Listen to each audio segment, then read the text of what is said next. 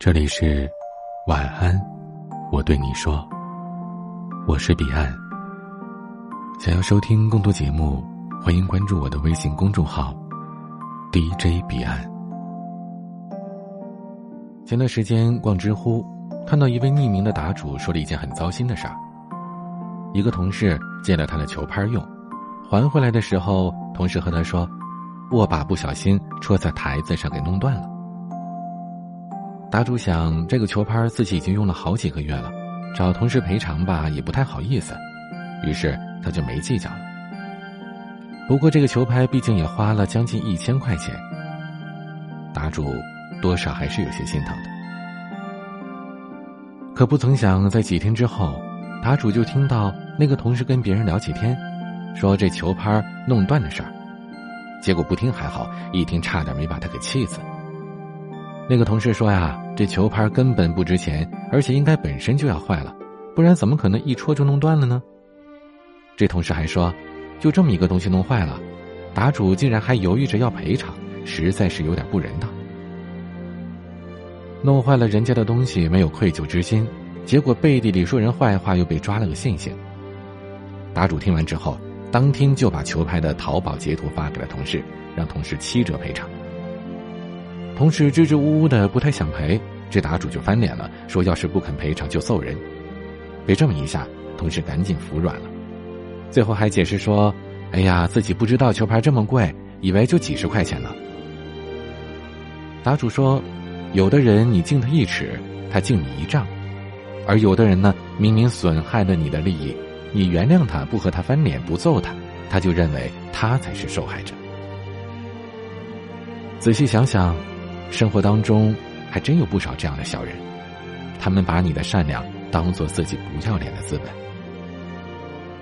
有个女孩依依和我说她在大学时遇到的事儿，她是个书迷，喜欢买各种各样的书，有时候其他寝室的人到他们这串门，看到喜欢的书就向她介绍一本。其中有个隔壁寝室的女孩，有一天朝他借了一本小说，当时依依就跟对方说明了，借书可以，但是不能折页，不能损坏，而且呢要小心翻阅。但这些话被对方当成了耳边风，那本小说还回来的时候，书本里的枫叶，还有书签，都不见了。对方说他也不知道怎么的就弄丢了。依依是又心疼又生气，就抱怨了一句。你怎么可以这样糟蹋别人借给你的东西啊？可对方却说：“我又不是故意的，你就别计较了嘛。十几块钱一本的小说，至于吗？这东西虽然不贵，但其中的意义却很珍贵啊。依依喜欢书，对书也很宝贝，结果自己珍视的东西却被别人轻描淡写的带过去了。更好笑的是，争论到最后，对方反倒是振振有词的：既然你这么宝贝它。”当初就别借出去啊！谁能担保不出个什么意外啊？这么上纲上线，没完没了，烦不烦啊你？之前网上有这么一句话：“你越善良越不受尊重。”这是我们这个时代的典型特征。依依觉得她明明是受害人，结果反倒被恶人告状，成了刁蛮。我们常常被教育要以德报怨。但很多人都忽略了以德报怨后两句话。以德报怨出自《论语宪问》，或曰：“以德报怨何如？”子曰：“何以报德？以直报怨，以德报德。”意思是说，一个学生问孔子：“我用宽容来对待伤害过自己的人，怎么样？”孔子说：“以德报怨，何以报德呀？”如果别人真的伤害了你，就应该用惩戒来回报伤害，用恩惠来报答恩惠。所谓的“直”，指的就是别人怎么对你，你就怎么对别人。教养是个好东西，但是有些人的素质完全不值得我们的教养。这个世界多的是欺软怕硬、恃强凌弱的人，你以为忍一时风平浪静，退一步海阔天空，可事实上。却是忍一时嚣张一世，退一步得寸进尺。这种人一味的忍让，只会让自己吃亏。试着想想，谁长这么大就是要吃亏的？我们可以善良，可以宽容，但绝对不能因为善良和宽容，纵容了恶意。该出手时就出手，该收拾的人就得收拾。今天的晚曲是致你乐队的《致你》。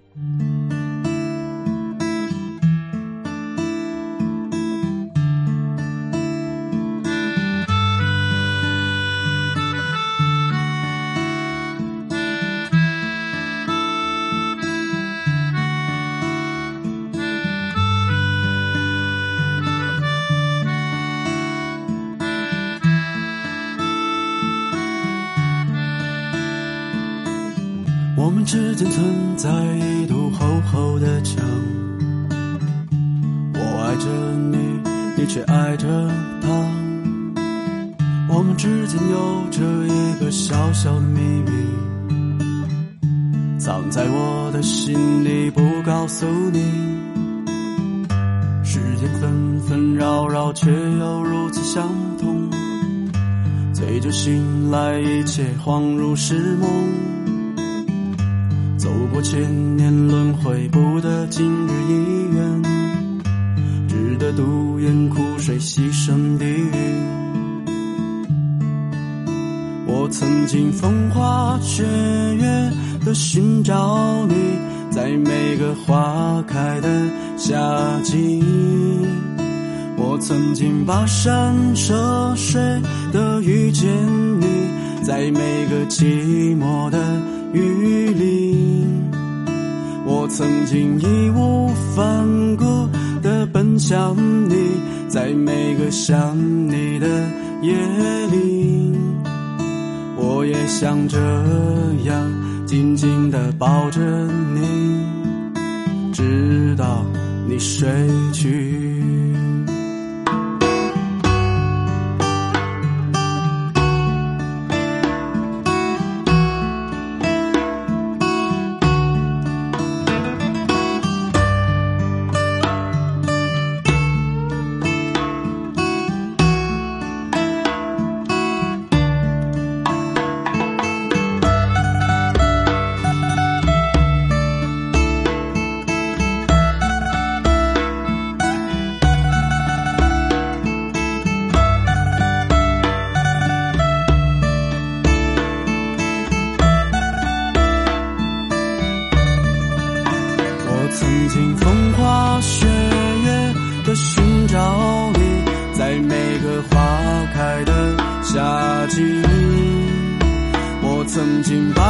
跋山涉水的遇见你，在每个寂寞的雨里。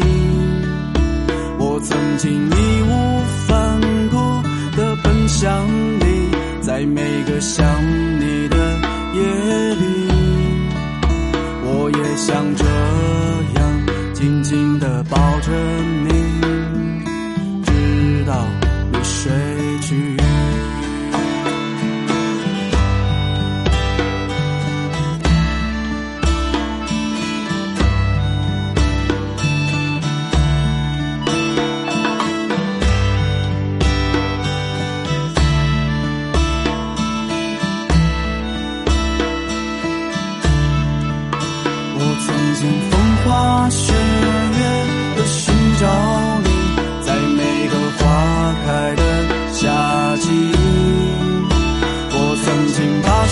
就是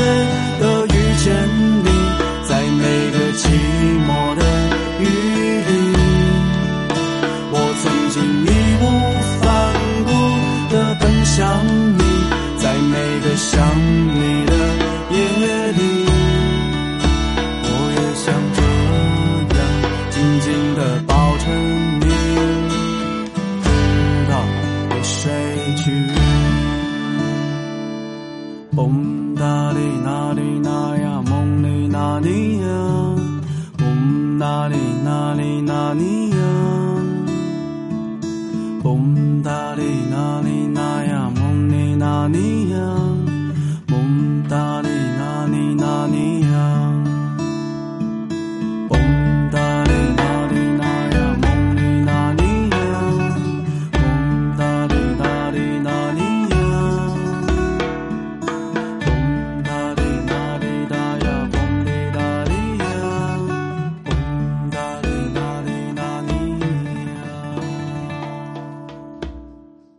今天的分享就到这里，欢迎加入 QQ 互动群四九四四四九幺幺六，QQ 静听群五八三五四七七幺二。